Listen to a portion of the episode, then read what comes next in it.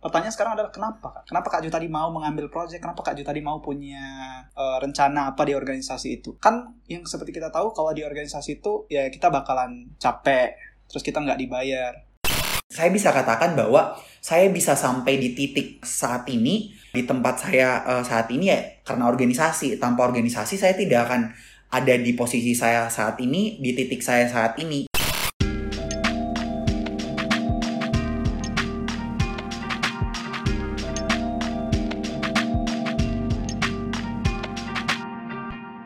Selamat malam teman-teman semuanya, sobat-sobat Baper Beijing. Ya, kembali lagi ke podcast kita untuk kali ini adalah episode ketujuh. Kembali lagi sama saya Farhan yang akan menjadi host kalian di podcast Baper Beijing ini. Nah, untuk episode ketujuh kali ini kita akan berbicara tentang kenapa kamu tuh harus ikut organisasi. Kebetulan kita mengundang seorang narasumber yang sangat berpengalaman di bidangnya, yaitu Kak Jutadi. Dan Kak Jutadi ini adalah sekretaris Jenderal dari PPIT atau Perhimpunan Pelajar Indonesia Tiongkok. Tepuk tangan dulu buat Kak Ju tadi.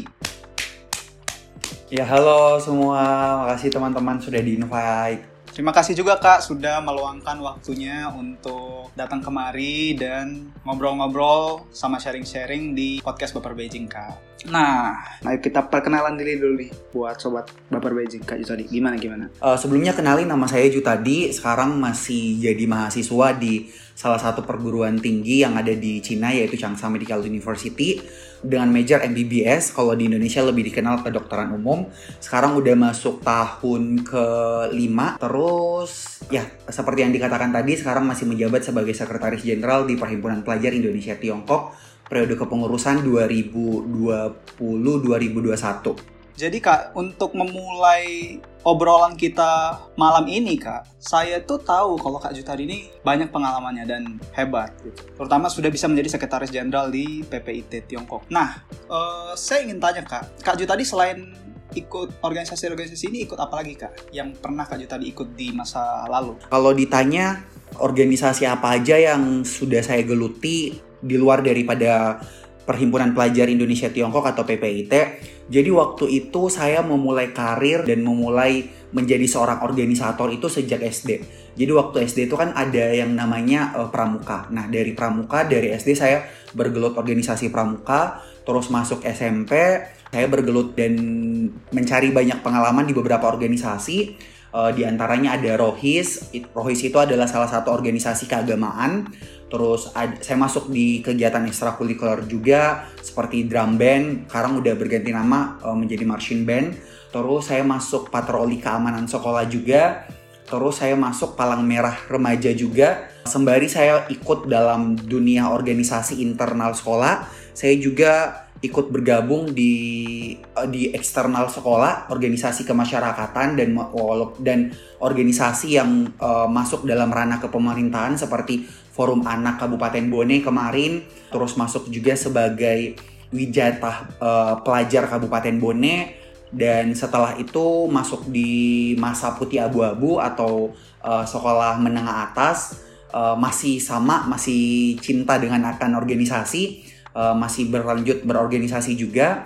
Di situ saya masuk menjadi osis masuk sebagai masuk dalam organisasi kebudayaan juga. Kalau waktu itu ada yang namanya uh, Base Mansa, Bengkel Seni Tomanurung, Man satu uh, Bone juga. Selain itu saya masuk di bagian penelitian-penelitian juga seperti KIR, karya ilmiah remaja, terus masuk dalam organisasi kesehatan juga, ada yang namanya PIKR, Pusat Informasi Kesehatan dan Konseling Reproduksi Remaja.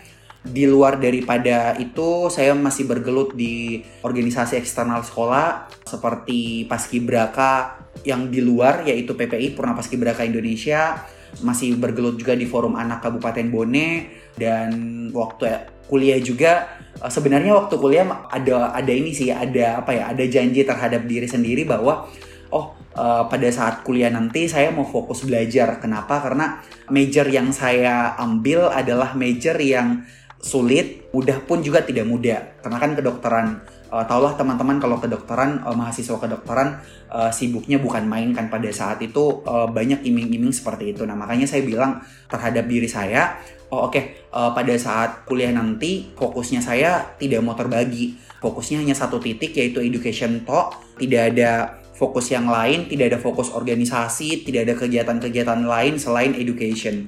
Nah, pada saat itu saya masuk dalam uh, eh, PPIT itu di tahun di semester 2. Kenapa? Karena waktu di semester 1 saya masih ini masih masih jaga janji terhadap diri saya Nah, kenapa saya memutuskan untuk masuk PPIT dan kembali berorganisasi dengan kata lain ya? Pada saat itu ada beberapa proyek yang saya ikuti, tapi pada saat itu posisi saya sebagai peserta, sebagai audiens. Dan ketika itu saya ikuti beberapa kegiatan, beberapa proyek, dan saya berpikir, waduh proyek ini semestinya bisa besar, bisa gede, bisa interesting, daya tariknya bisa wow, tapi kenapa uh, ada yang kurang serp dari kegiatan ini. Kayaknya saya harus terjun masuk deh ke dalamnya kayak gitu. Nah sehingga dari itu dari pandangan itu dari kegiatan-kegiatan project yang saya ikutin uh, ada ada apa ya ada feeling yang kurang seret Makanya saya ikut memutuskan kembali ikut berorganisasi yaitu di PPIT, di Perhimpunan Pelajar Indonesia Tiongkok kayak gitu. Nah, e, sampai sekarang juga ada organisasi di luar internal kampus juga yang saya ikuti seperti HMI, terus beberapa kegiatan-kegiatan sosial juga seperti kemarin e, kegiatan kolaborasi kemanusiaan, beberapa komunitas juga yang di Maka di Sulawesi Selatan juga saya ikut bergabung sebagai pengurus kayak gitu. Wah, banyak banget Kak Jutari pengalaman organisasinya. Kak Jutari ternyata selain punya banyak pengalaman berorganisasi, Kak Jutari multi talent juga. Buktinya pernah ikut drum band. Kak Jutari dulu main apa Kak? Piano? Oh iya waktu drum band itu. Drum band saya megang bass. Megang bass, oh, terus ada alat musik yang namanya belira. Waktu itu kan saya masih gede-gede kan. Waktu itu uh, saya masih SMP, tapi postur tubuh saya ya lumayan gede. Nah makanya saya ditarik uh, untuk megang bass Uh, terus tahun uh, masuk kelas 2 jalan ke kelas 3 saya ingin mencoba uh, sesuatu hal yang baru. Nah, makanya saya coba alat musik yang lain. Serpnya di belira. Belira itu alat musik yang kayak besi terus dipukul-pukul di, di ini diketuk-ketuk kayak angklung kayak gitu. Kebetulan gini Kak Jutadi, setelah mendengar cerita Kak Jutadi tadi tentang organisasi apa yang pernah diikuti, itu sebenarnya mirip-mirip dengan saya Kak. Karena saya di SD dan SMP itu, saya mulainya juga dari pramuka pas SD lalu di SMP itu tetap lanjut pramuka gitu nah di SD itu saya pernah ikut drum band gitu sama di SMP juga ikut drum band nah waktu itu pas drum band itu kan kita tuh anak-anak kecil gitu kan mas uh, pinginnya pas SD tuh pingin yang keren lah gitu pingin jadi keren uh, ikut drum band jadinya saya waktu itu pingin pegang yang tenor kak Oh iya. Tapi iya. karena uh, karena katanya badan saya waktu itu kurang besar, jadi yaudah saya disuruh uh, pegang pianika gitu. Nah, tapi pas SMP itulah baru saya juga uh, akhirnya bisa ganti alat gitu dan saya pegangnya snare. Hmm, I see, I see. Uh, cuman waktu saya uh, apa ya?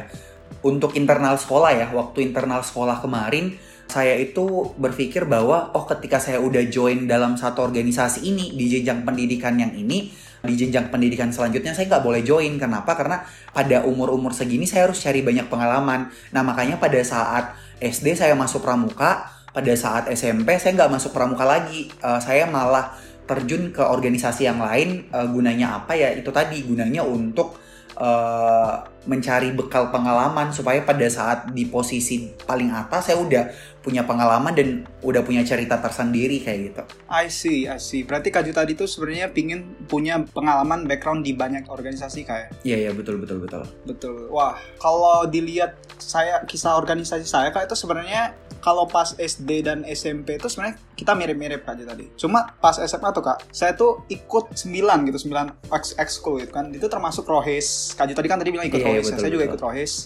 Terus saya ikut ini pecinta alam Kak. Terus ikut debat bahasa Inggris, terus ikut Merpati Putih, terus ikut klub Jepang juga di sekolah gitu. Nah, niat saya tuh sih karena pas SMP itu Kak. Dulu saya kan SD 6 tahun gitu. Nah, pas SMP itu dari 300 anak yang masuk SMP di angkatan saya waktu itu kebetulan 11 anak dipilih untuk masuk kelas akselerasi gitu. Jadi saya sekolahnya SMP cuma 2 tahun, bukan tiga tahun. Dan itu sebenarnya waktu itu saya pas SMP tuh selain anaknya itu nggak terlalu banyak ikut organisasi ya cuma ikut pramuka sama yang drum band tadi itu. Saya juga lebih ke uh, kerjaannya main game dan belajar aja kan nah makanya pas SMA itu saya berniat gitu ke diri saya sendiri. Wah kalau pas SMP ini kayaknya kurang pengalaman deh. Gimana kalau pas SMA tuh lebih banyak aja pengalamannya? Jadinya pas SMA itu pun saya ikut uh, yang sembilan organisasi tadi. Tapi ternyata sampai SM, uh, di SMA pun saya tetap terpilih jadi yang uh, anak akselerasi gitu jadi dua tahun gitu. Nah uh, yang buruknya dari uh, dua tahun akselerasi ini adalah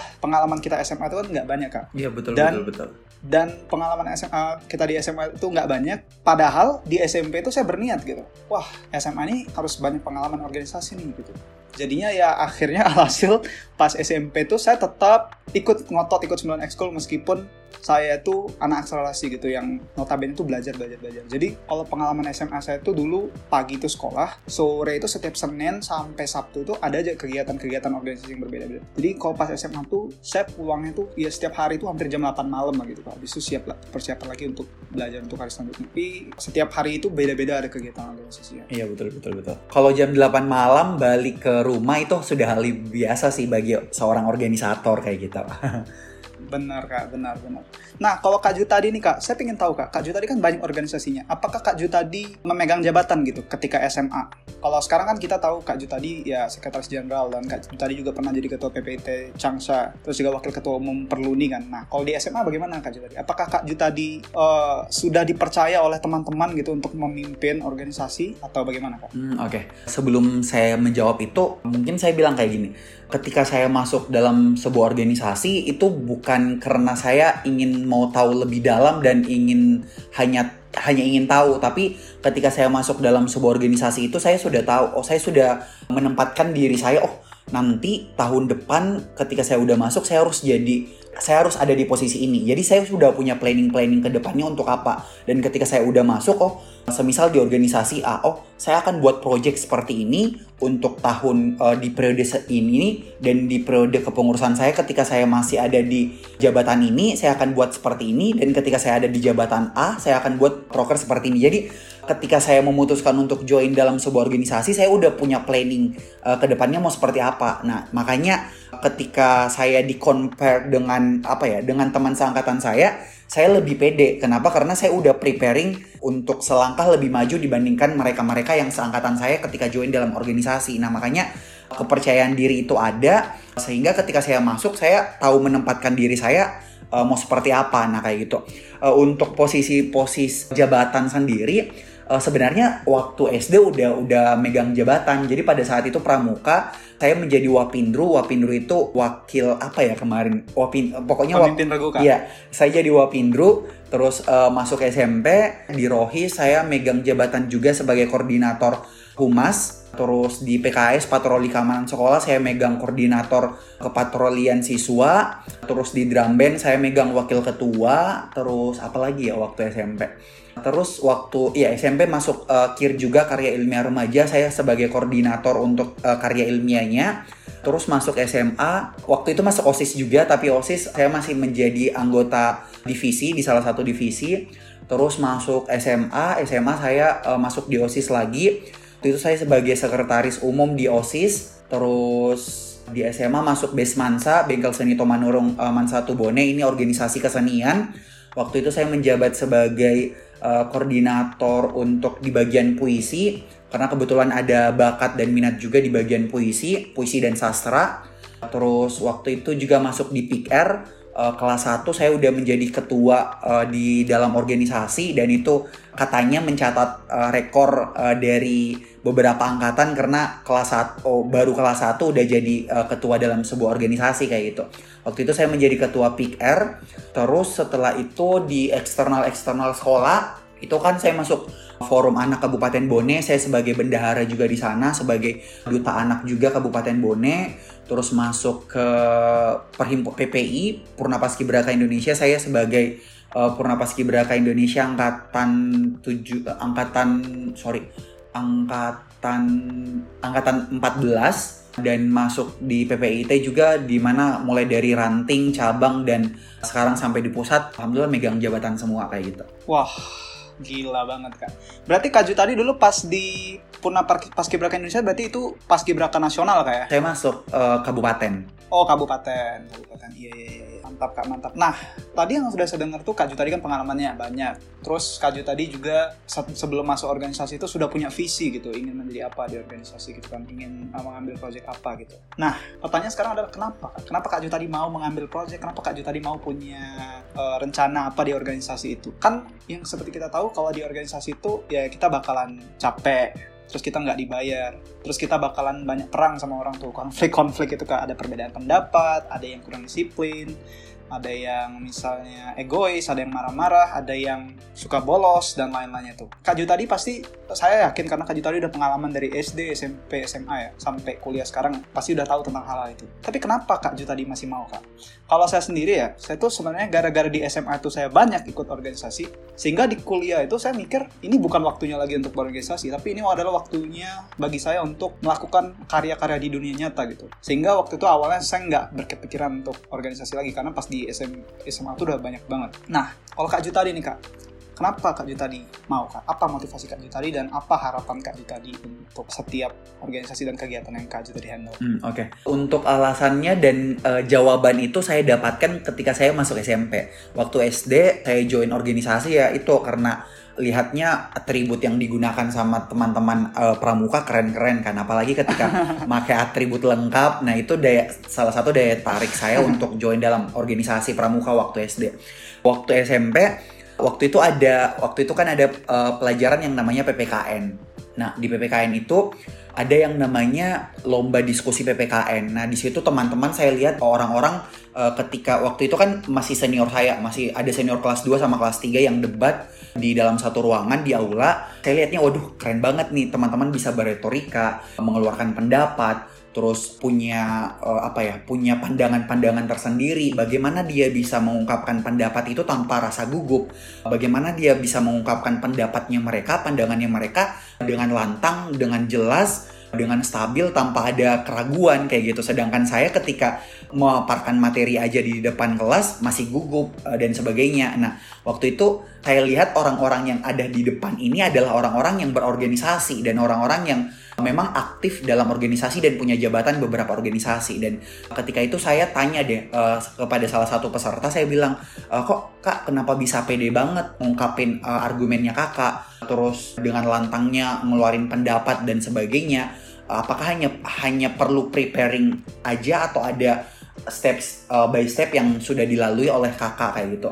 Nah, uh, senior saya ini bilang join aja di organisasi ketika kamunya join di organisasi, yakin dan percaya kamu akan dapat jawabannya. Dan dari situ saya ubah mindset saya terhadap uh, dunia organisasi. Ketika itu kan saya masih bermindset, waduh uh, seragam organisasi ini keren, nah makanya saya ikut. Waktu itu di drum band pun saya ikut karena penampilan daripada anggota-anggotanya keren kayak gitu. Atraksi-atraksi yang dilakukan juga keren. Nah waktu itu saya ubah saya terhadap uh, organisasi. Saya masuk organisasi untuk mencari pengalaman uh, untuk bisa uh, bersosialisasi, untuk bisa mengungkapkan pendapat dan akhirnya pada saat itu saya ditempa dan uh, saya menerima banyak uh, materi, masukan dan sebagainya melihat apa ya bibit-bibit yang udah tumbuh menjadi orang yang sukses dan sebagainya. Uh, dari dari situ juga saya ikut beberapa sosialisasi-sosialisasi kegiatan, webinar-webinar dan uh, seminar-seminar dan lainnya sehingga saya menemukan jati diri saya. Oh, inilah Jutadi yang sebenarnya yang dibentuk oleh dunia organisasi. Dan dari situlah dan saya bisa katakan bahwa saya bisa sampai di titik saat ini di posisi saya saat ini di tempat saya uh, saat ini ya karena organisasi tanpa organisasi saya tidak akan ada di posisi saya saat ini di titik saya saat ini kayak gitu. Jadi kalau teman-teman uh, apa ya kalau teman-teman tanya alasan utamanya apa alasan utamanya untuk mencari jati diri. Jadi waktu itu saya betul-betul mencari jati diri saya. Ju tadi ini orangnya gimana sih? Waktu itu kan saya punya cita-cita untuk menjadi seorang politikus. Sedangkan basic saya ketika saya ngomong di depan umum ya gerasa gerusu gagap dan sebagainya apa yang diomongin tidak terkontrol dan sebagainya. Nah makanya saya mencari jati diri saya dan akhirnya saya dapatkan jati diri saya di organisasi. Di situlah di organisasi lah saya ditempa dan sebagainya. Dan ketika teman-teman mengatakan bahwa waduh hal seperti itu bisa kita dapatkan di luar organisasi iya betul. Teman-teman bisa dapatkan hal yang saya dapatkan di luar organisasi tapi tidak semaksimal dan tidak seoptimal dan tidak sepersen 100% dengan yang ada di organisasi. Teman-teman boleh bandingin paling paling tidak cara bersosialisasi deh teman-teman boleh bandingin orang yang berorganisasi sama orang yang tidak berorganisasi. Cara bersosialisasinya beda. Orang yang berorganisasi bisa menempatkan dirinya ketika ada di suatu wadah atau di suatu forum atau di suatu kelompok ataupun lingkungan. Mereka bisa menyesuaikan diri. Sedangkan orang yang tidak berorganisasi, cara bersosialisasinya ya hanya monoton itu-itu aja. Kenapa? Karena mereka tidak punya konsep, mereka tidak punya tatanan dan mereka tidak punya panduan. Sedangkan di organisasi teman-teman punya panduan. Teman-teman panduannya apa ya panduannya? Teman-teman boleh lihat dari materi yang diberikan, terus teman-teman boleh lihat dari pengaplikasian dan teman-teman boleh bandingin diri teman-teman dengan another person yang ikut dalam one organization itu Nah kayak gitu, itu sih kalau mau ditanya alasan utama kenapa saya terjun dan masuk dalam dunia organisasi. Kalau teman-teman katakan bahwa oh dunia organisasi repot loh, kita harus kerja project dan itu merupakan suatu tanggung jawab yang besar. Untuk bagi waktunya susah, terus untuk kerja ini itu dan sebagainya susah. Sedangkan kita nggak dibayar, hanya kerjakan project dan setelah project itu selesai kita nggak punya fee sama sekali. Ya betul, kalau teman-teman cari fee-nya, teman-teman cari uh, pemasukan dan sebagainya ya teman-teman salah ketika teman-teman masuk dalam sebuah organisasi. Tapi ketika teman-teman ingin lihat orang-orang yang sukses akan organisasi banyak kok. Banyak yang sudah terbentuk dari organisasi dan sekarang menjadi orang sukses. Bisa dilihat dari Mbak Najwa Sihab.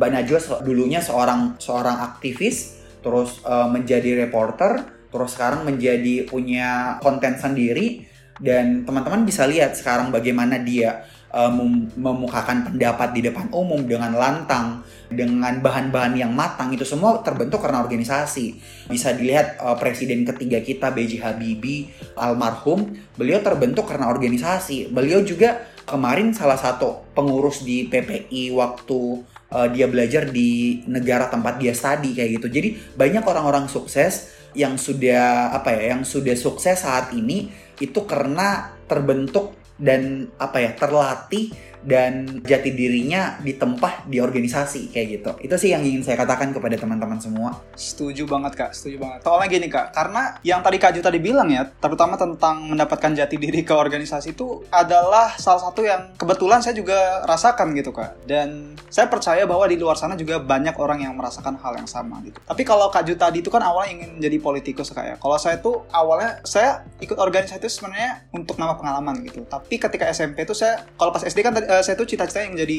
ilmuwan kak. Tapi kalau SMP itu saya berubah cita-cita saya ingin menjadi pengusaha gitu. Saya pas masih SMP tuh mikir jadi pengusaha tuh ya banyak uang aja gitu. Supaya banyak uang gitu kan. Nah jadi saya mikirnya ya udah ikut organisasi banyak teman banyak relasi kayak gitu kan. Terus juga saya waktu itu banyak banyak banyak banget baca buku-buku apa namanya buku-buku yang uh, pengusaha-pengusaha gitu. Lalu semakin saya besar kak semakin saya besar semakin saya jadi SMA terus jadi saya jadi kuliah ternyata saya tetap tidak berniat untuk mengganti cita-cita saya. Saya tetap ingin jadi pengusaha, tapi bukan berniat untuk membuat uang saya banyak seperti saya dulu yang pas kecil masih nggak tahu apa-apa. Tapi ingin membuat perubahan, membuat impact ke society gitu dan uh, setiap usaha yang kita bikin tuh membuat eh apa memberi dampak gitu ke society. Misalnya um, kita membuat uh, usaha di industri mobil gitu. Semakin laku mobil kita kan artinya semakin banyak polusi gitu yang terproduksi. Berarti kan artinya kalau uang kita banyak itu polusi juga semakin banyak karena mobil kita laris, polusi yang ada di lingkungan semakin banyak. Nah, makanya yang saya cita-citain itu saya ingin jadi pengusaha di bidang teknologi gitu. Dan ini adalah hal yang saya dapat gitu. Jadi saya mendapatkan jati diri. Oh, ternyata saya ingin menjadi ini gitu. Karena saya ingin ya ingin jadi pengusaha tapi bukan hanya yang untuk mendapatkan uang saja gitu tapi ingin membuat dam membuat dampak positif bersama dengan organisasi atau perusahaan nanti yang nanti saya buat dan itu saya tidak pernah terpikir sama sekali kaju tadi jadi ini tuh saya dapat dari dari ya, di betul, organisasi betul, betul. gitu ya jadi dulu tuh pas SMA itu saya ibaratnya kan anak Axel tuh nerd ya istilah kayak tapi saya juga berteman sama yang bandit-bandit yang nakal-nakal gitu kan. Jadi uh, biasa di, di SMA anak-anak yang suka berkelahi, anak-anak yang suka bolos sekolah itu teman-teman saya juga kak. Tapi anak-anak yang alim-alim kayak anak-anak rohis itu juga teman-teman saya. Dan anak-anak yang suka berpikir bebas gitu, anak-anak yang pikirannya ke mana-mana itu uh, suka berpikir bebas. Contohnya anak debat gitu dan anak-anak olimpiade juga teman saya gitu. Jadi saya tuh punya banyak perspektif bagaimana cara orang berpikir dari berbagai golongan kak. Jadi saya sangat setuju tuh yang kak Juta dibilang, oh organisasi ternyata bisa memberikan memberitahu kita jati diri kita tuh seperti apa ya. Dan saya bersyukur gitu, saya sudah pernah ikut itu gitu dan itu mem membentuk diri saya dan menjadikan saya uh, ya orang yang sekarang ini gitu kak. Hmm, betul betul. Sebenarnya ketika teman-teman join dalam organisasi, teman-teman tidak dapat satu dua apa ya satu dua bahan aja tapi lebih dari itu. Yang seperti yang tadi saya katakan teman-teman eh, bisa bersosialisasi dengan baik. Terus yang seperti kamu katakan tadi ya kita dapat pola pikir dan open minded yang yang luas juga. Oh uh, tadi kan kamunya bilang waktu itu masih masih untuk dapat uang kan untuk uh, ngejar uh, your job. Tapi ketika masuk organisasi punya planning lain dan punya pandangan lain itu karena terbentuk karena organisasi. Dan ketika teman-teman masuk organisasi ya tadi saya katakan teman-teman tidak dapat satu dua bah tapi teman-teman akan dapat lebih. Bisa jadi 3 4 10 12 uh, 100 karena ya itu tadi organisasi itu ya fleksibel. Teman-teman akan mendapatkan apa yang teman-teman cari bukan hanya uh, pengalaman bukan hanya jati diri teman-teman juga bisa dapat relasi juga kenapa karena ya itu tadi teman-teman bisa berinteraksi bersosialisasi dengan bukan hanya uh, satu orang tapi ke another person juga kayak gitu Setuju banget kak, setuju banget. Jadi ya ketika berorganisasi kita diekspos ke banyak pemikiran gitu kan kak, sehingga kita tuh sebenarnya bisa betul, berpikir betul. lebih banyak lagi. Dan kita juga dibiasakan untuk sebenarnya bertarung nggak bertarung tuh bertarung dan bekerja sama. Ketika kita misalnya ada rapat dan perbedaan pendapat kita merasa itu adalah yang yang terbaik gitu. Jadi kita ber, bertarung sampai pendapat kita yang menang.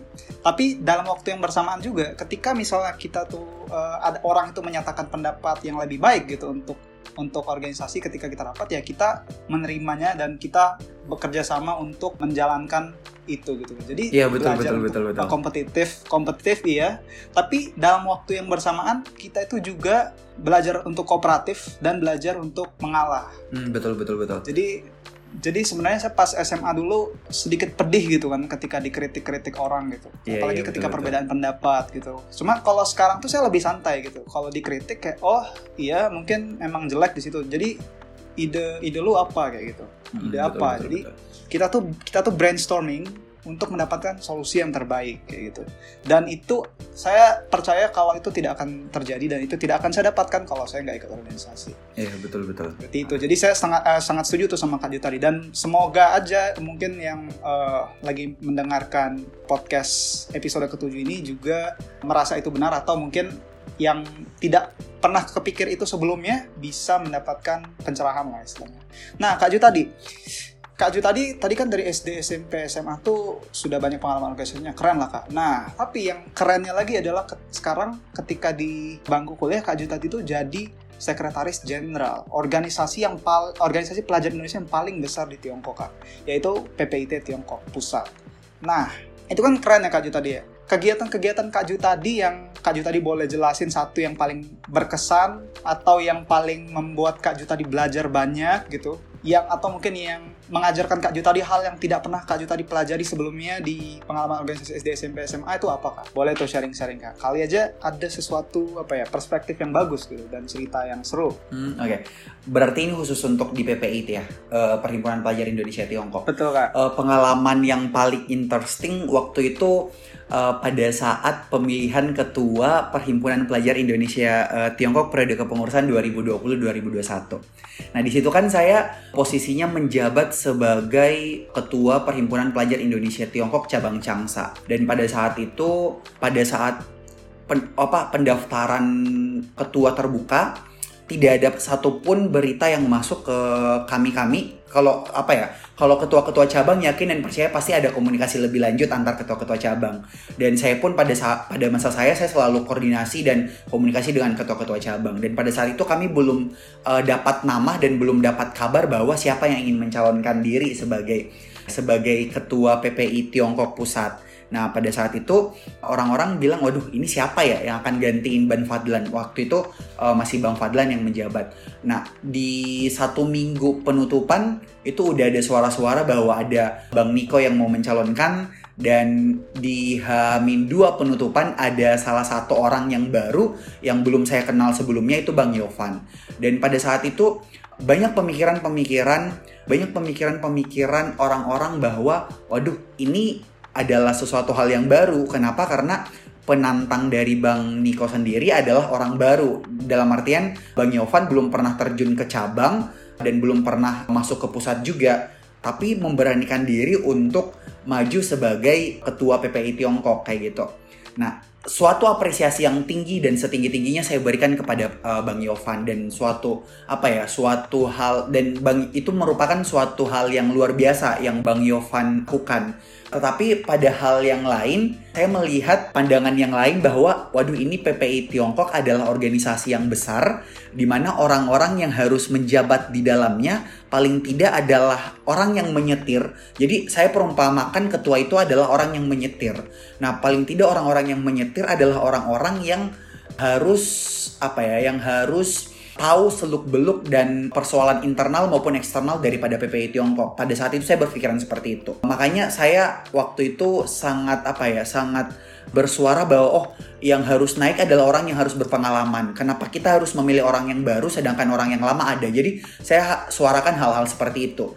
Dan ketika itu saya ditegur sama salah satu senior uh, daripada PPI Tiongkok. Saya tidak perlu sebutkan namanya. Beliau juga sekjen PPI Tiongkok uh, tahun periode kepengurusan 2016 eh, 2014 2015 kalau nggak salah dia bilang kayak gini uh, Ju tadi orang yang baru belum tentu dia bisa membawa PPI Tiongkok ke ke hal yang baru juga uh, orang yang baru belum tentu bisa membawa PPI Tiongkok, tapi orang yang lama pun juga belum tentu bisa membawa uh, PPI Tiongkok. Bukan berarti orang yang lama dia punya pengalaman yang lebih terhadap PPI Tiongkok. Orang yang baru pun bisa punya pengalaman yang lebih terhadap PPI Tiongkok. Kenapa saya katakan seperti itu? Karena mungkin dia punya pengalaman yang lain di organisasi yang lain dan dia bisa aplikasikan di PPI Tiongkok. Dan yakin dan percaya orang uh, organi ketika organisator, ketika apa ya? Ketika orang yang sudah berkecimpung dalam dunia organisasi ketika ditempatkan dalam sebuah organisasi dia akan dapat menyesuaikan dirinya dalam organisasi apa pun itu. Dia akan dapat menyesuaikan dirinya dalam jangka waktu tidak begitu lama paling tidak paling lama itu sebulan. Nah makanya jangan pernah mengecilkan orang yang baru dan jangan pernah membandingkan orang yang baru dengan orang yang lama karena orang yang lama belum tentu bisa membawa uh, eh, PPI Tiongkok menjadi lebih baik lagi tapi orang yang baru bisa juga membawa PPI Tiongkok jauh lebih baik lagi. Di situ saya merasa tertampar bahwa oh iya ya betul juga pandangan dari dari sekian lama saya berorganisasi, saya punya pandangan yang kaku terhadap itu dan pandangan kaku itu saya uh, pandangan kaku itu langsung uh, apa ya langsung sirna langsung terlebur dengan pandangan dari salah satu senior dan petinggi PPI PPI Tiongkok pada masanya kayak gitu dan itu salah satu hal pembelajaran yang sangat berharga yang saya dapatkan dari senior saya di PPI Tiongkok kayak gitu. Nah, makanya pada saat itu saya langsung uh, minta maaf sama yang bersangkutan dan saya clear. Jadi pada saat itu saya tidak tidak bersuara lagi bahwa oh yang apa ya, yang uh, yang lama punya pengalaman lebih dibandingkan yang baru kayak gitu.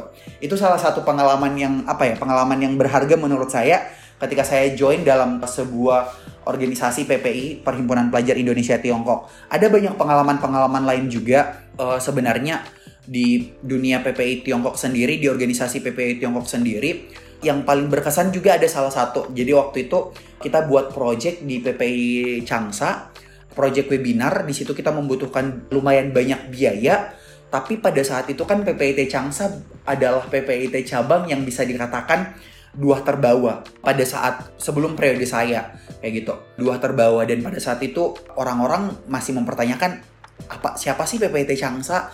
Oh PPT Changsa ada ya. Jadi kita susah dapat komunikasi dengan PPT PPT cabang lain, terus susah mendapatkan sponsor-sponsor yang lain. Tapi dengan ketekunan dan kerjasama teman-teman dan pada saat itu di kepengurusan saya PPIT Changsa itu sembi, bisa saya katakan 80% itu adalah pengurus yang tidak punya notaben sebagai organisator. Jadi dia kali pertama ikut dalam organisasi itu pada saat di PPT Changsa di kepengurusan periodenya saya pada saat itu dan di situ juga jadi PR saya. Saya harus memberikan banyak pengalaman dan memberikan sharing pengalaman saya kepada uh, mereka supaya mereka juga tahu membawa dirinya akan seperti apa. Dan pada saat itu saya Hamin dua ya Hamin dua kegiatan dana tidak terkumpul sama sekali pembicara belum uh, ada beberapa pembicara yang belum ACC moderator pun yang kami invite juga belum ACC banyak kendala-kendala yang kita dapatkan. Akhirnya dengan ketekunan teman-teman dengan kerja keras teman-teman Hamin satu dana tiba-tiba sponsor tiba-tiba ACC pembicara tiba-tiba ACC terus moderator yang juga di ACC. Jadi semua datang tiba-tiba, bukan karena tiba-tiba sih menurut saya. Semua datang berkat kerja keras teman-teman. Jadi itu salah satu hal yang apa ya, yang membuat saya terharu juga karena kerja keras teman-teman ini. Di mana teman-teman ini tidak punya pengalaman sekali ter terhadap organisasi sebelumnya, tapi karena mereka punya ketekunan dan punya percaya diri dan punya rasa tanggung jawab yang tinggi sehingga kami dapat menyelesaikan proyek ini kayak gitu. Wow.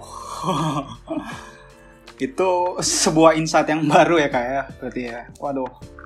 Kalau itu tadi yang Pak yang tadi tentang orang yang baru di dalam organisasi itu terus ternyata senior dari sekretaris jenderal itu bilang seperti itu memberikan uh, apa masukan dan ide baru buat kak tadi sebenarnya itu uh, termasuk sama dengan pengalaman saya sendiri kak gitu jadi saya sangat mengapresiasi Susan yang waktu itu menunjuk saya sebagai wakil ketua padahal saya itu belum pernah menjadi orang dalam di permit sebelumnya. Meskipun hmm. sebelumnya saya sudah pernah berorganisasi di SMA di Jepang juga dulu saya pas uh, eh, SMA pertukaran pelajar di Jepang saya sudah punya pengalaman gitu. Tapi saya belum punya pengalaman di permit gitu. Tapi susah mempercayai saya dan itu menurut saya adalah suatu pemikiran yang patut diapresiasi oleh kita semua. Dan uh, itu adalah bukti bahwa open open minded gitu open minded hmm, dari betul, seorang pemimpin betul, itu betul. yang itu yang itu yang membuat saya waktu itu yakin bahwa Susan adalah seorang ketua yang bagus karena punya pemikiran seperti itu dan berani untuk mempercayai orang yang baru gitu. Nah uh, itu betul itu betul itu betul sangat uh, seperti keadaannya apa namanya yang Kak Ju tadi tadi yang tentang orang baru di organisasi tiba-tiba diajak masuk. Nah itu sebenarnya saya pun orang baru juga kak. Gitu. Iya, betul, Tapi ya, betul, ya betul. yang dibilang tadi ternyata benar gitu. Jadi pengalaman kita di masa lalu itu membuat kita tuh menjadi uh, apa ya manusia seorang individu yang punya skill yang sudah terupgrade yang sudah uh, berkembang gitu sehingga jika kita ditempatkan di situasi uh, yang mungkin serupa di masa depan itu kita bisa adaptasi makanya yang saya membuat merasa saya tuh pengalaman saya ikut organisasi dan ikut organisasi itu relevan untuk menjadi pengusaha yang seperti yang saya inginkan tadi dan juga membantu saya mendapatkan jati diri itu adalah sesuatu yang benar kan sebenarnya karena itu juga sudah terjadi dan sudah saya alami sendiri gitu. Nah terus uh, gini kak, uh, kak tadi. Jadi dulu pas saya SMA itu anak yang nerd itu seperti saya yang hobinya belajar ya sampai malam-malam itu banyak gitu kan. Nah tapi perbedaannya dari saya dan beberapa teman-teman di SMA itu adalah gini kalau saya punya cita-cita dan untuk mencapai cita-cita itu tidak mudah dan sama sekali tidak bisa dicapai dengan santai-santai. Kita harus kerja keras, kita harus tetap berusaha secara konstan dan kita harus tetap improve, kita harus menerima kritik gitu kan. Nah, itulah yang membuat saya termotivasi untuk organisasi waktu itu. Tapi, teman-teman saya di SMA waktu itu, Kak, terutama yang di kelas Axel ya, Axel 2 tahun kita hanya belajar aja kerjanya, itu banyak yang merasa bahwa ragu karena takut nggak bisa balance kuliah dan organisasi gitu. Nah, saya yang sekarang ini juga sebenarnya sedikit mirip gitu keadaannya sama yang saya di dulu di SMA gitu. Sekarang saya kan uh, S1 ya Kak itu tadi ya di Tsinghua di Beijing gitu. Dan itu juga uh, jadwalnya padat, SKS-nya banyak gitu. Tapi saya tetap ikut berorganisasi untuk mengupgrade diri saya gitu. Jadi sebenarnya kita sebagai individu tidak boleh punya rasa puas untuk apa rasa apa rasa kepuasan atas pengembangan diri gitu. Kita harus tetap uh, upgrade diri, upgrade diri, upgrade diri. Karena semakin lama zaman tuh kan semakin globalized, semakin banyak persaingan, persaingan dari mana-mana. Apalagi sekarang di dunia yang sudah terhubung seperti ini ya. Nah, kalau kita tidak secara konstan apa ya, uh, mengembangkan diri kita itu kita bisa kalah. Dan kalau berdasarkan teori evolusi dan seleksi alam itu siapa yang kalah dalam persaingan itu tidak bisa bertahan, tidak bisa survive. Dan cara kita supaya survive adalah dengan tetap mengembangkan diri kita, dengan tetap belajar terus di situasi apa pun, dan dalam waktu yang bersamaan itu bisa ditempuh melalui organisasi salah satunya. Nah, sekarang itu kan perbedaan per, perbedaan pemikiran saya tadi kak. E, ketika di SMA tuh banyak yang ragu nggak mau ikut organisasi karena takut nggak balance. Sementara saya super nekat, super yolo, ikut aja kayak gitu.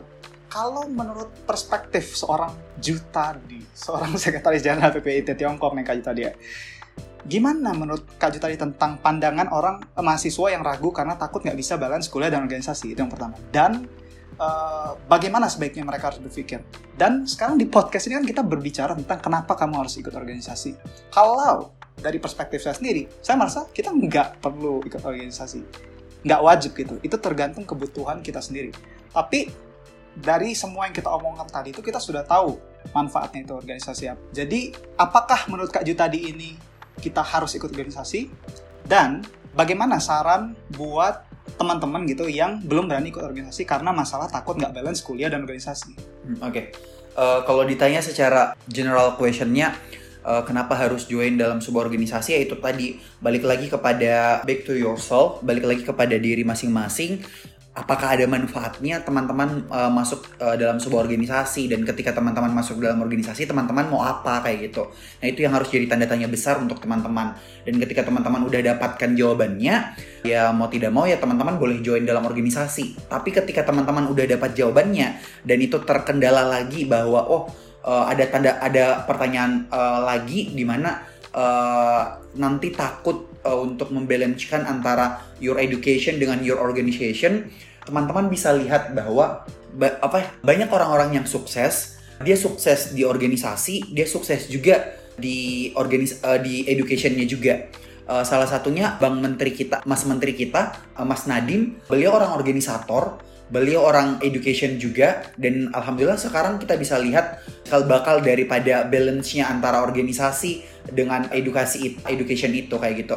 Nah, kalau ditanya balik lagi sih sebenarnya poin yang penting adalah time managementnya teman-teman. Nah, dalam organisasi ketika teman-teman join dalam organisasi, teman-teman akan terimprove sendiri, teman-teman akan belajar sendiri dan teman-teman tidak belajar teori untuk time management tapi di organisasi teman-teman belajar untuk pengaplikasiannya langsung prakteknya jadi teman-teman bisa langsung praktekkan diri untuk time managementnya teman-teman oh di hari Senin saya ada dua kegiatan. Ada kegiatan organisasi dan ada kegiatan belajar juga. Ya teman-teman tinggal bagi waktu. Di jam sekian saya fokusnya di organisasi jam sekian saya fokusnya di organisasi. Dan ketika memang betul-betul ya yakin dan percaya ketika uh, masuk dalam dunia organisasi teman-teman akan mendapatkan banyak problem yang akan teman-teman dapatkan. Salah satunya yaitu time yang bertabrakan. Jadi uh, jadwal belajarnya teman-teman dengan jadwal organisasinya teman-teman bertabrakan. Nah, di situ teman-teman harus pintar. Di organisasi bukan hanya jadi organisasi itu adalah kumpulan dari beberapa orang, bukan hanya satu orang aja. Jadi teman-teman ketika dapat problem seperti itu ya teman-teman cari backupan di organisasi itu karena teman-teman tidak sendiri dalam organisasi. Nah, teman-teman cari backupan terus uh, teman-teman bantu uh, minta backupan untuk di fokuskan di organisasinya, nah teman-teman fokus di edukasinya teman-teman kayak gitu. Nah kembali lagi, ketika teman-teman tahu arti dalam sebuah organisasi, arti dari sebuah organisasi itu teman-teman pasti bisa membawa diri. Dalam artian ya, walaupun teman-teman punya tanggung jawab yang besar di organisasi, tapi tanggung jawab besar itu ada yang namanya tanggung jawab utama, yaitu tadi belajar. Nah, ketika teman-teman dihadapkan dalam uh, one problem di mana uh, time-nya bersamaan ya teman-teman harus dahulukan yang namanya tanggung jawab utamanya utamanya teman-teman. Karena kenapa? Karena di organisasi ada yang backup teman-teman. Balik lagi yang saya tadi saya katakan bahwa di organisasi itu bukan hanya kalian tapi di situ ada beberapa orang. Organisasi itu adalah kumpulan dari beberapa orang yang memiliki gagasan dan ide yang ingin kita satu satu apa yang ingin kita satu padukan dalam sebuah tujuan kayak gitu Nah, jadi itu sih kalau teman-teman uh, masih ragu untuk berorganisasi dengan alasan utamanya takut untuk mem, apa ya membagi waktu antara belajar dan antara belajar dan organisasi, teman-teman masuk dulu deh. Uh, teman-teman join dulu di organisasi. Ketika memang teman-teman join dalam organisasi, yakin dan percaya waktu demi waktu lambat laun teman-teman akan apa ya mengaplikasikan time management itu uh, sendiri. Jadi kalau ditanya oh time management Kak Yu tadi seperti apa mungkin bisa jadi patokan uh, saya juga tuh apa ya itu pernyataan yang salah menurut saya karena ketika teman-teman join dalam sebuah organisasi teman-teman akan punya time management personality teman-teman sendiri. Jadi saya bisa katakan bahwa time management dari setiap orang yang berorganisasi itu beda-beda. Kenapa saya katakan berbeda? Karena time management itu terbentuk dari diri sendiri, your personality sendiri. Jadi kalian yang kalian yang membentuk time management teman-teman sendiri. Jadi time management uh, si A dan si B, saya dengan teman-teman itu berbeda. Tapi untuk dijadikan uh, patokan menurut saya tidak bisa. Tapi untuk dijadikan gambaran bisa kayak gitu. Nah balik lagi ketika teman-teman masih ragu, coba dulu deh masuk dalam organisasi. Tapi kalau memang tapi ada beberapa ini, ada beberapa orang yang memang tidak bisa membagi waktunya karena ada beberapa teman-teman saya juga yang sudah saya coba bantu untuk memanage waktunya tapi ya memang dia punya kendala dan apa ya dia punya kendala dan kekurangan di situ dia tidak bisa memanage waktunya sehingga pembelajarannya drop, organisasinya juga drop. Jadi dua-duanya drop kayak gitu. Jadi saya saranin ya fokus salah satunya aja kayak gitu. Tapi selagi teman-teman bisa mencoba, kenapa tidak? Kenapa tidak teman-teman mencoba dulu untuk membalancekan keduanya? Tapi ketika teman-teman sudah berusaha membalancekan tapi tidak bisa sama sekali, tidak nemu sama sekali, ya teman-teman bisa fokuskan ke salah satu itu kayak gitu. Itu sih dari saya. Iya iya iya iya. Benar sekali Kak Ju tadi. Kalau itu sebenarnya tergantung uh, keinginan diri kita sendiri gitu kayak. Sebenarnya semua masalah itu ada solusinya.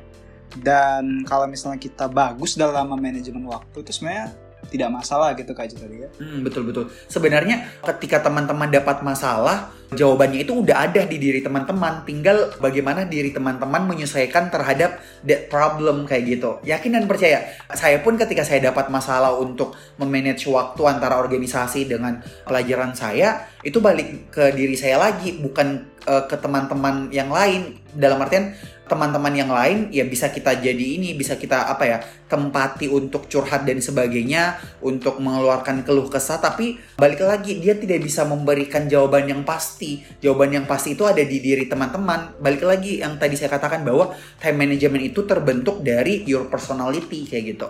Dan personality kita itu juga bisa tetap berkembang dan tetap terimprove ya ketika kita masuk organisasi betul, betul, betul. jadi ya itulah tujuannya untuk mengimprove diri kita sendiri untuk belajar. Nah sekarang kaji tadi kan saya tadi bilang ya kalau saya tuh ikut organisasi yang isi orang-orangnya beragam tuh. Ada yang nerd ada yang anak-anak pemikir bebas ada anak yang alim ada anak hmm, yang betul, betul, betul. bandit bandit bandel gitu. Waduh kayaknya kita kita sepemikiran dan sepahaman deh ini. Pergaulan yeah. saya juga kurang lebih seperti itu iya kan? sih. kita bergaul dengan siapa pun. Jadi kita uh, bisa cocok di environment mana pun uh, lingkungan mana pun dan suasana mana pun gitu. Nah sekarang gini kak tadi tapi setelah saya mengalami itu di masa SMA, saya merasa kalau saya juga cukup membuang-buang waktu saya di organisasi yang sebenarnya tidak sesuai dengan hati saya. Jadi ada organisasi yang saya merasa, wah, this is not me.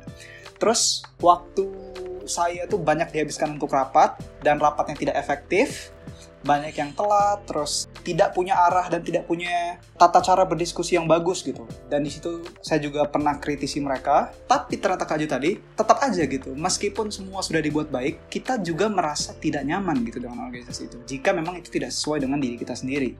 Sehingga ya performa juga kurang gitu. Itu yang saya alami di SMA. Saya kurang uh, nyaman sama organisasi ini misalnya itu nggak usah disebut nggak usah disebut ini ya nggak usah disebut uh, organisasinya lah.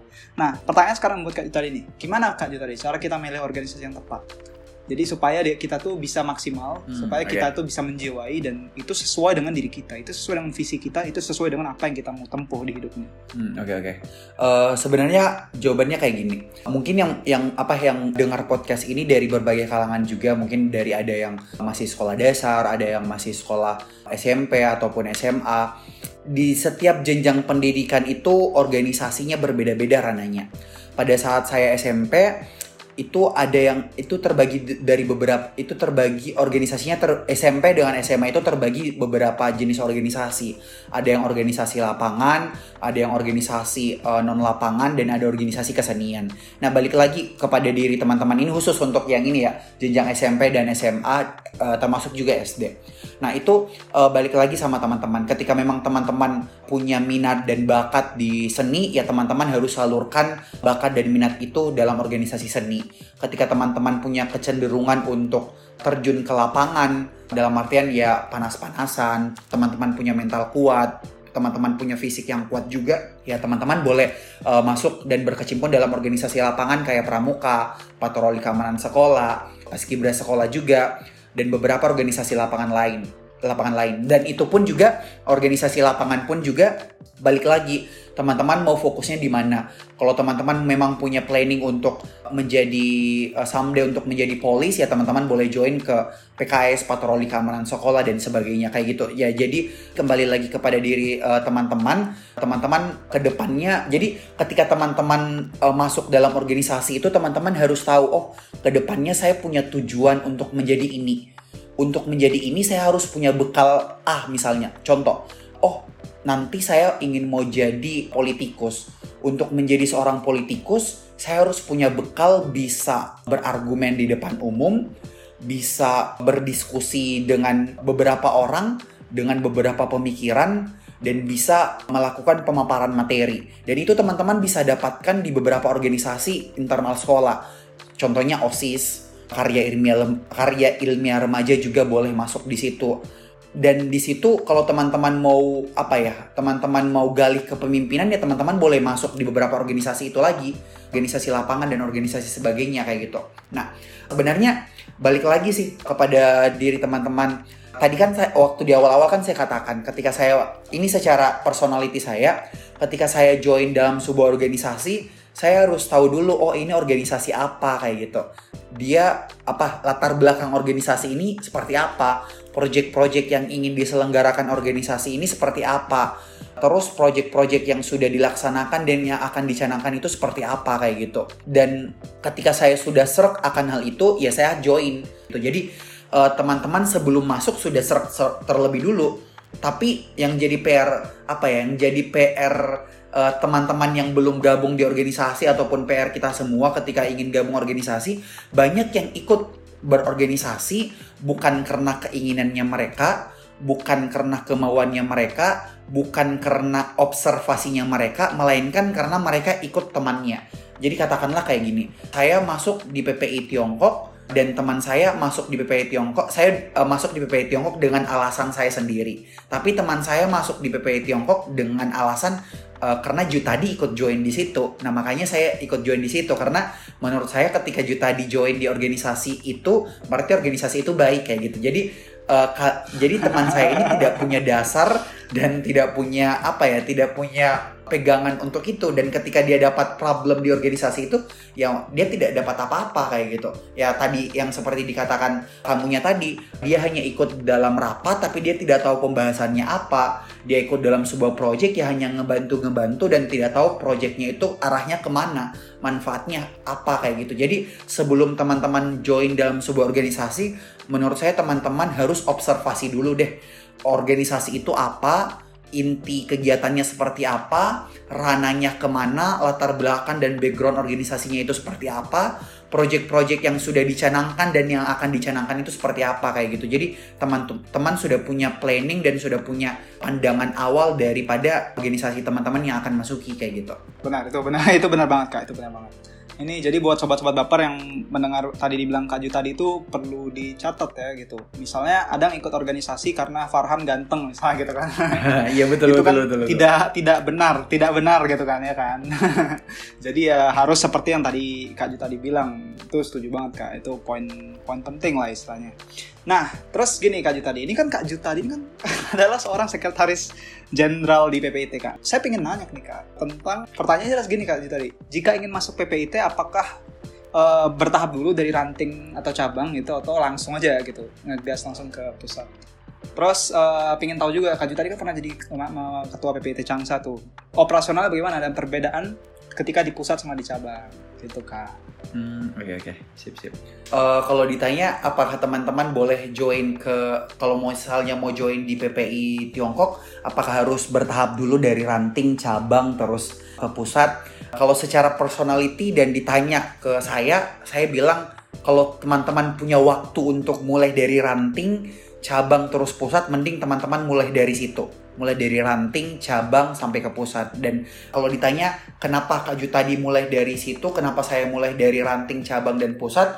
Alasannya satu. Alasannya yang pertama, jenjang pendidikan saya dan durasi pendidikan saya lumayan panjang, sekitaran 6 tahun jenjang pendidikan saya kan waktunya pasti tidak seperti beberapa jurusan-jurusan yang lain bisa ngambil 1, 2, 3 tahun eh, bisa ada percepatan ini kan ada percepatan durasi kuliahnya. Sedangkan saya sudah pasti ada enam tahun. Dan saya berpikir PPI Tiongkok adalah PP, PPI Tiongkok adalah PPI negara yang sangat besar dan bisa saya katakan ada di peringkat satu apa PPI Tiongkok itu main satu dua aja peringkatnya untuk PPI negara yang lain. Saya bisa katakan seperti itu.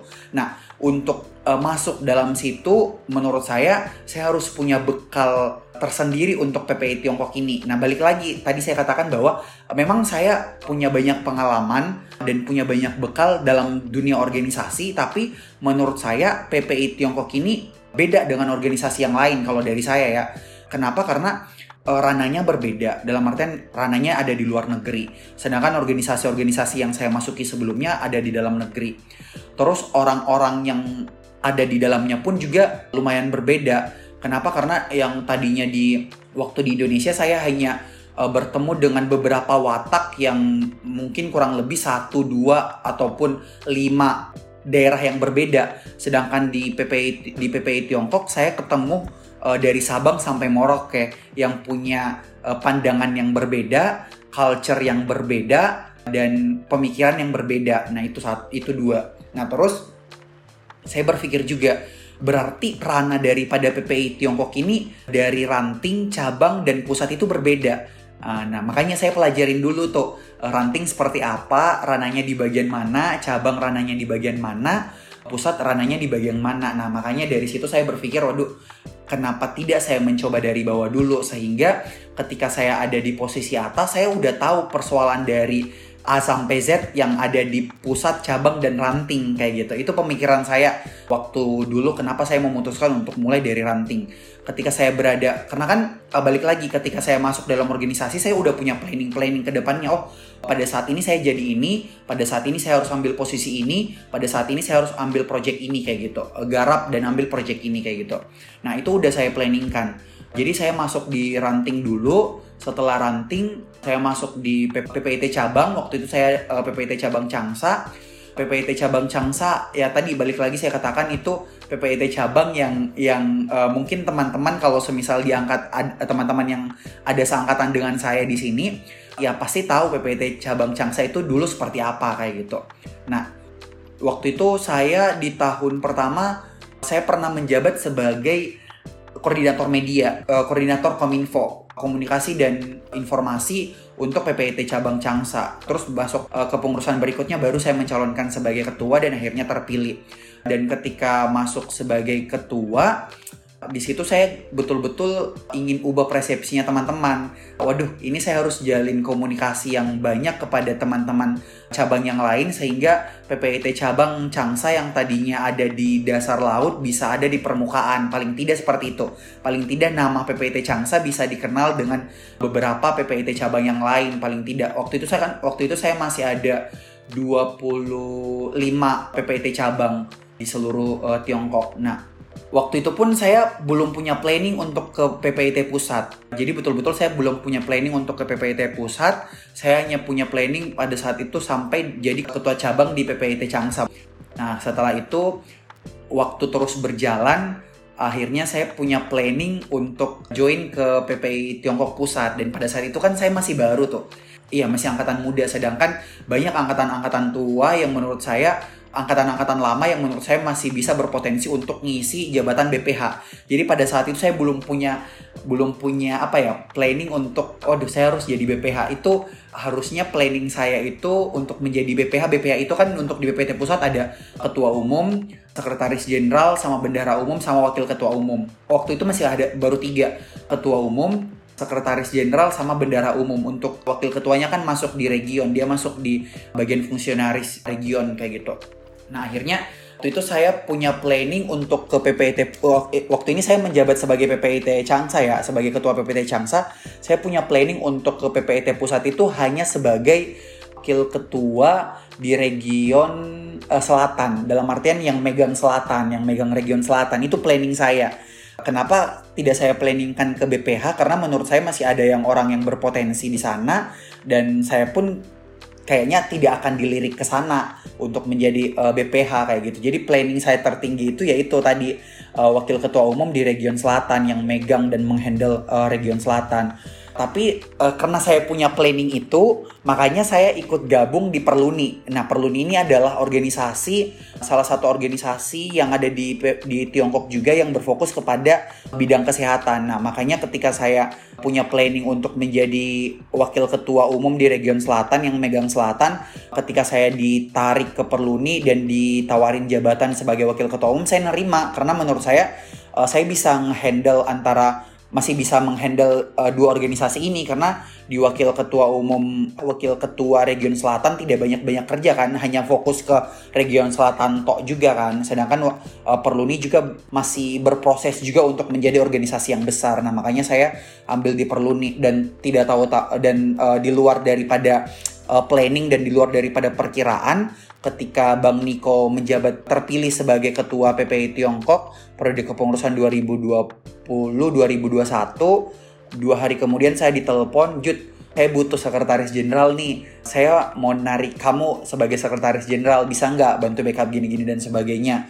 Bicara diskusi panjang lebar dan akhirnya memutuskan untuk di sana. Dan suatu kehormatan bagi saya karena saya masih ini, saya masih dari ketua ketua umum cabang langsung masuk sebagai sekretaris jenderal sebuah uh, kehormatan karena sangat jarang hal itu terjadi di dalam kepengurusan PPI Tiongkok Pusat. Biasanya ketika kita ingin menjadi BPH di PPI Tiongkok itu di bagian pusat paling tidak teman-teman jadi ketua paling tidak teman-teman itu jadi BPH di cabang terus masuk di fungsionaris pusat baru uh, dilirik masuk jadi BPH kayak gitu. Nah itu sih kenapa saya bisa men, uh, menjabat sebagai sekretaris jenderal dan berada di posisi sekarang kayak gitu. Dan balik lagi ketika teman-teman ketika teman-teman bertanya bahwa ketika saya join di PPI Tiongkok apakah harus saya mulai dari ranting cabang sampai pusat saya rekomendasikan iya harus dari ranting cabang sampai pusat sehingga pokok permasalahan dari akar-akarnya sampai daunnya teman-teman tahu. ADART, peraturan cabang, peraturan ranting, peraturan pusat, garis besar haluan organisasinya, teman-teman tahu semua keluh kesah yang ada di ranting, permasalahan general yang ada di ranting seperti apa, general problem yang ada di cabang seperti apa, general problem yang ada di pusat maupun general spesifik problem spesifiknya seperti apa yang ada di pusat, teman-teman tahu semua, teman-teman bisa handle kayak gitu. Itu sih kalau dari saya. Waduh. Satu kata aja kan tadi untuk komentar yang tadi itu. Waduh.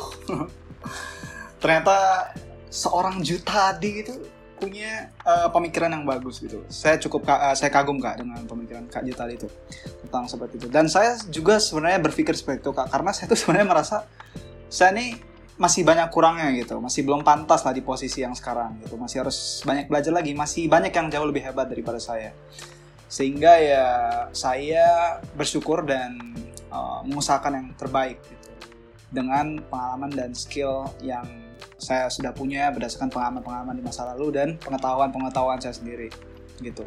Jadi kalau Kak Ju tadi merasa sangat apa ya sebuah kehormatan gitu ketika bisa langsung masuk dan saya juga merasakan yang sama Kak. Kita sama. Iya iya betul betul. Betul betul. Ketika saya menjabat sebagai ketua PPT Changsa pun kemarin, saya tidak punya ini, saya tidak punya planning bahwa oh saya harus menjabat di PPT Tiongkok nantinya kayak gitu. Ya waktu saya jadi ketua PPT Changsa, saya hanya uh, menjalankan tugas sebagaimana mestinya, terus menjalankan project yang harus saya apa jalankan sesuai dengan visi misi saya. Yang penting jalan aja deh lurus-lurus kalau kalau apa ya menurut saya kalau jalan kita baik niat kita baik, ya pasti akan terbuka jalan yang lain juga untuk ke depannya teman-teman, karirnya teman-teman seperti apa kayak gitu. Betul, betul sekali Kak Ucap, betul. Sebenarnya kalau uh, setelah mendengar cerita Kak Ju tadi itu saya berpikir gitu, wah seandainya saya punya banyak waktu ya. Tapi waktu saya di Tiongkok sebenarnya tidak banyak lagi karena saya sudah tahun kedua masuk tiga bulan hanya sekitar dua tahun lagi gitu. Hmm, iya iya. Ya itu sih jadi jadi permasalahan juga kalau teman-teman memang punya waktu tidak luang dalam artian jenjang pendidikannya hanya satu dua tahun. Ya teman-teman boleh mulai dari cabang atau teman-teman boleh langsung masuk ke pusat juga kayak hmm, gitu. Dan itu jadi saya uh, yang tadinya saya bercita-cita ketika masih SMP itu bercita-cita jadi pengusaha untuk supaya dapat uang yang banyak gitu. Gara-gara organisasi saya tuh berubah pikiran dan saya itu ingin menjadi pengusaha supaya bisa memberikan positif impact gitu.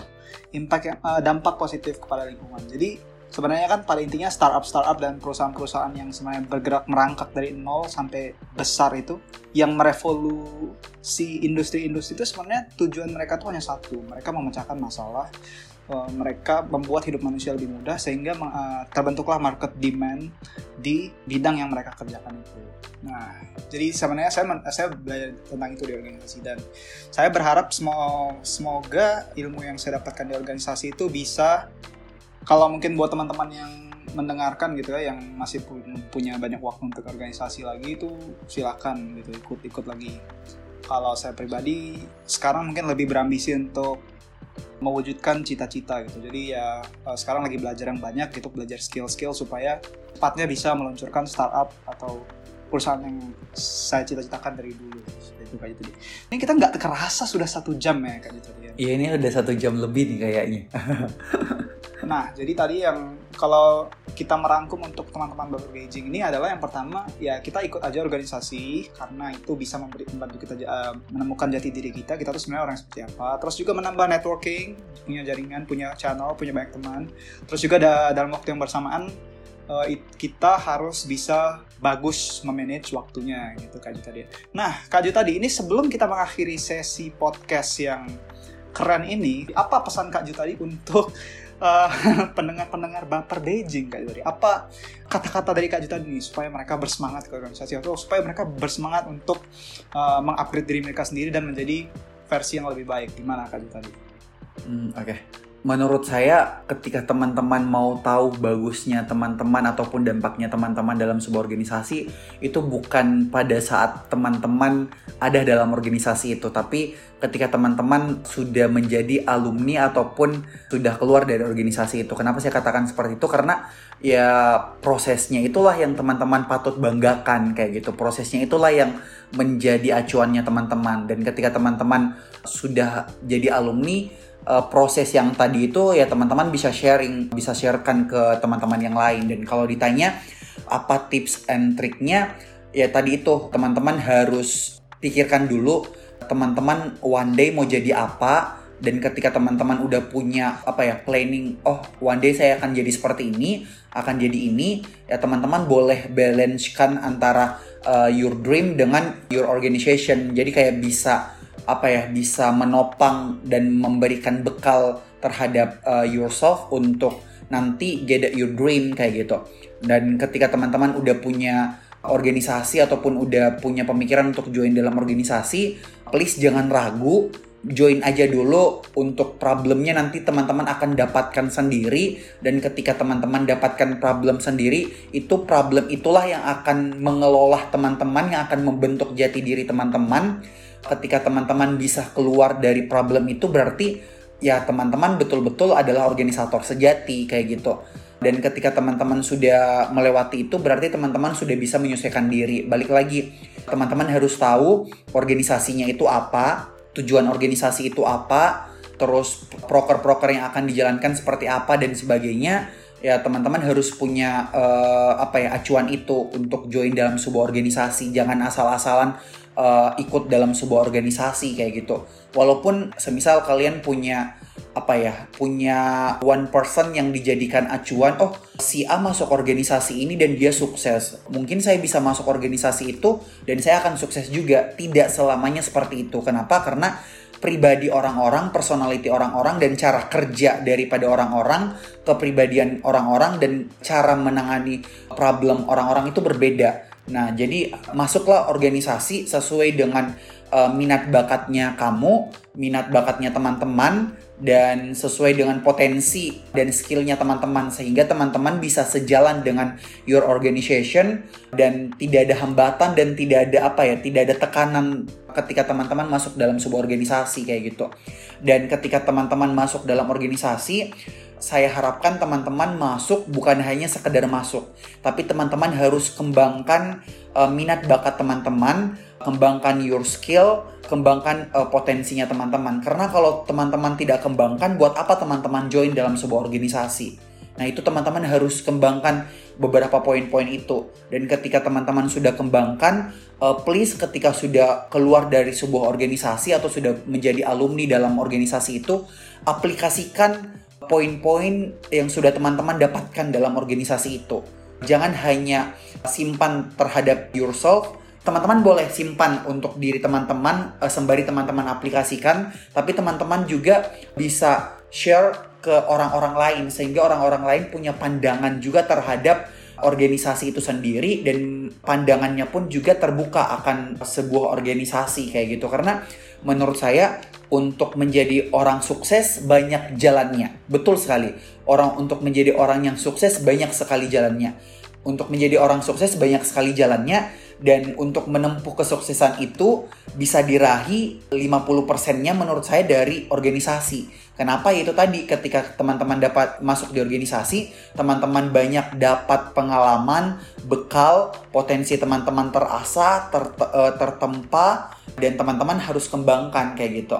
Dan teman-teman ketika masuk organisasi, please teman-teman harus harus tanamkan dalam diri teman-teman bahwa saya masuk organisasi bukan untuk membanggakan diri saya, tapi untuk memberikan potensi kepada diri saya dan men-share potensi ini pada orang-orang ataupun lingkungan saya kayak gitu. Karena kalau teman-teman masuk dalam organisasi hanya ingin dilihat keren, hanya ingin dipandang, hanya ingin di apa ya, dimuliakan atau diwahkan itu bukan itu bukan organisator sejati menurut saya karena organisator sejati yaitu tadi organisator yang memberikan um, yang mendapatkan potensi dan mengaplikasikan potensinya terhadap dirinya sendiri dan terhadap lingkungannya kayak gitu. Itu sih dari saya mungkin kayak gitu. Mantap. Kalau yang tadi yang kata yang tadi itu waduh kalau kata yang ini mantap kayak gitu. Untuk merangkum semua tadi yang tadi bilang tuh. Komentarnya dari saya sebagai host adalah mantap. Tapi kalau dari uh, teman-teman sobat-sobat Baper Beijing tuh pasti mereka juga setuju sama saya bahwa yang Kak tadi bilang pemikiran Kak tadi dan semua yang Kak tadi bilang tuh benar dan membuka pikiran dan sangat membuat kita semua mendapat pencerahan yang baru. Terima kasih Kak tadi atas waktunya dan terima kasih sudah meluangkan waktunya untuk mengisi acara kami di podcast Baper Beijing ini. Buat teman-teman yang ingin belajar dari Kak tadi, lebih banyak itu bisa di sosial media Kak Ju tadi. Bisa di Instagram, bisa di TikTok. Kalau Instagramnya Kak Ju tadi, ayam Ju tadi ya. Iya, betul, betul, betul.